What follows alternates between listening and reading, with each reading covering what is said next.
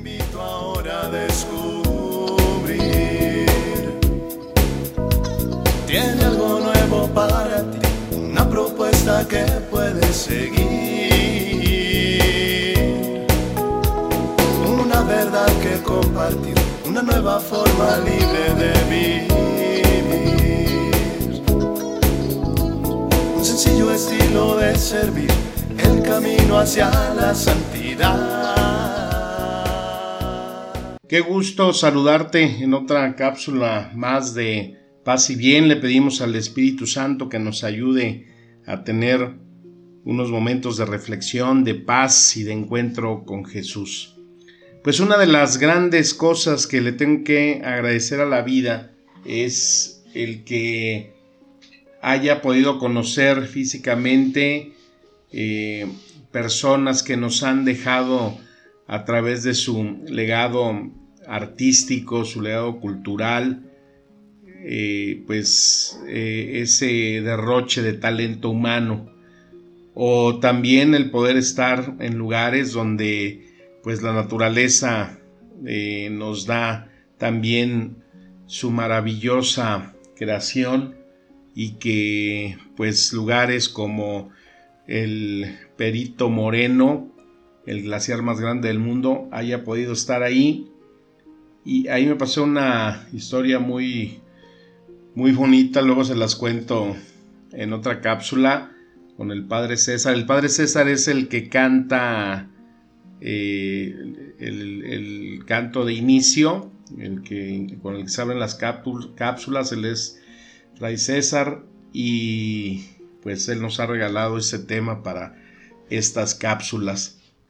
Entonces, eh, dentro de las personas que he admirado mucho eh, es y ha sido Miguel Ángel Bunarroti y en mucho de lo que he leído sobre él una vez en una biografía encontré un escritor que narra un incidente en el inicio de su vida como, como artista, como escultor, y que se ve reflejado en la tumba de Santo Domingo. Entonces el interés por conocer este lugar eh, pues siempre me, había inquietado. Y estando una vez en Roma en, una reunión que tuvimos, eh, pues teníamos unos un par de días libres y bueno, pues ahí me brillaron los ojitos para decir vamos a, a Bolonia, ¿no? Es un tramo, aunque en tren es muy rápido, pero pues como sea son eh, unas cuatro horas de viaje, lo que no brillaba mucho era el, bolsillo, pero pues se pudo cumplir ese, ese sueño.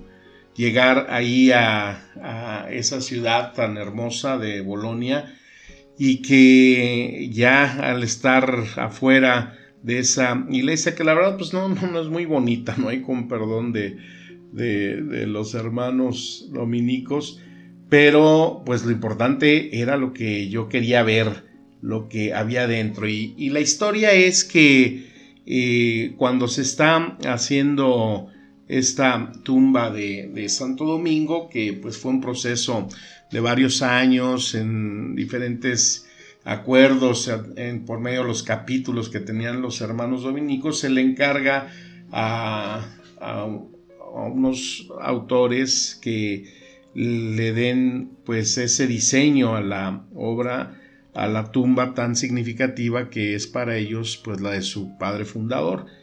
Y bueno, cuando ya la obra está casi terminada, eh, Nicolo del Arca, que es uno de los que participan de esta, eh, de esta obra, eh, pues muere y no termina la tumba.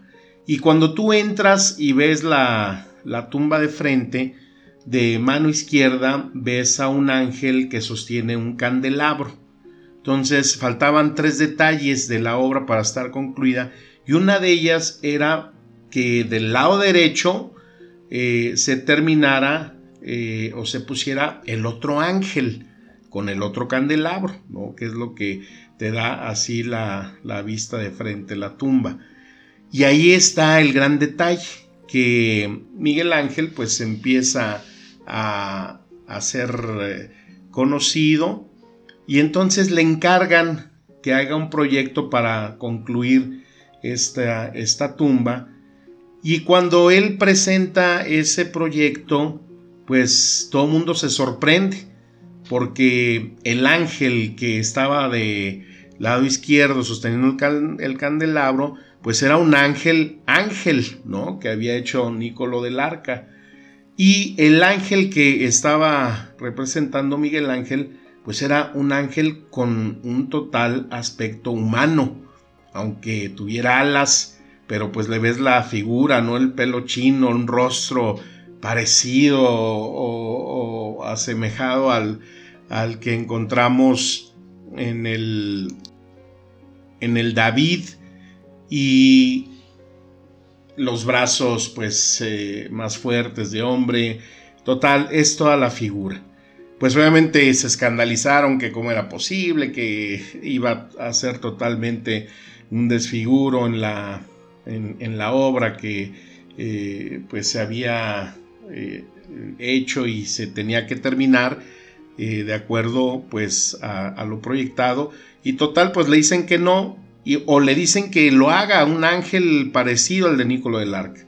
Y entonces Miguel Ángel pues dice que no, pues que ese es su estilo y que si quieren. Aquí lo sorprendente es, él estaba en sus inicios, tenía muchas carencias, pero sin embargo el sostenerse en, en lo que él creía, en su propio arte, y no dejarse eh, simplemente seducir por lo que le iban a pagar, o por cambiar eh, mm, pues eh, la petición que se le hacía, él dice, no, es que sí, todo está muy angelical, todo tiene un significado, pero también tiene que estar la presencia firme y real del ser humano.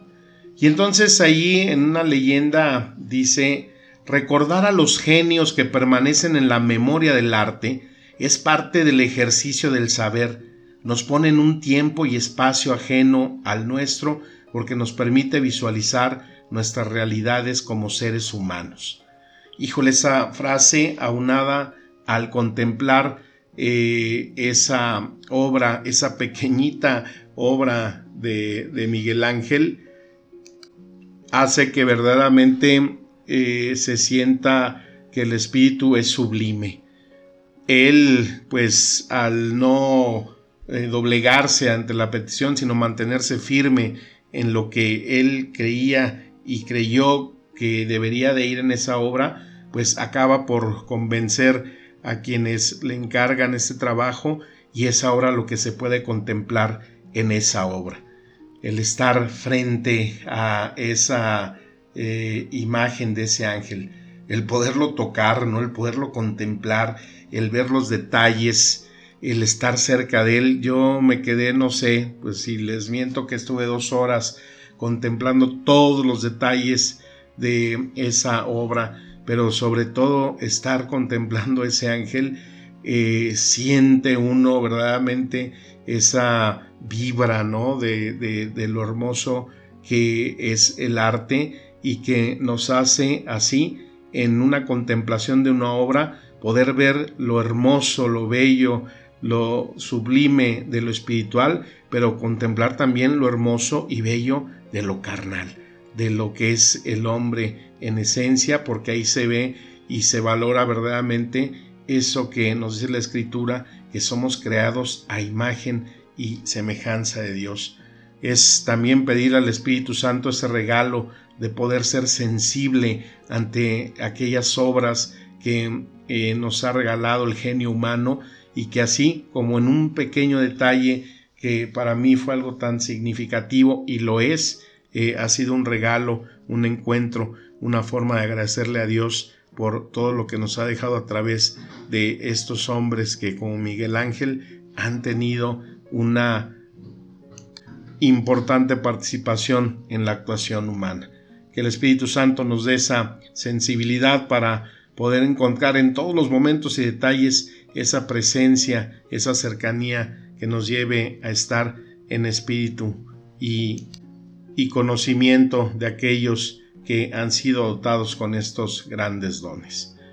Te mando un fuerte abrazo, que la palabra nos siga administrando espíritu y vida. Amén.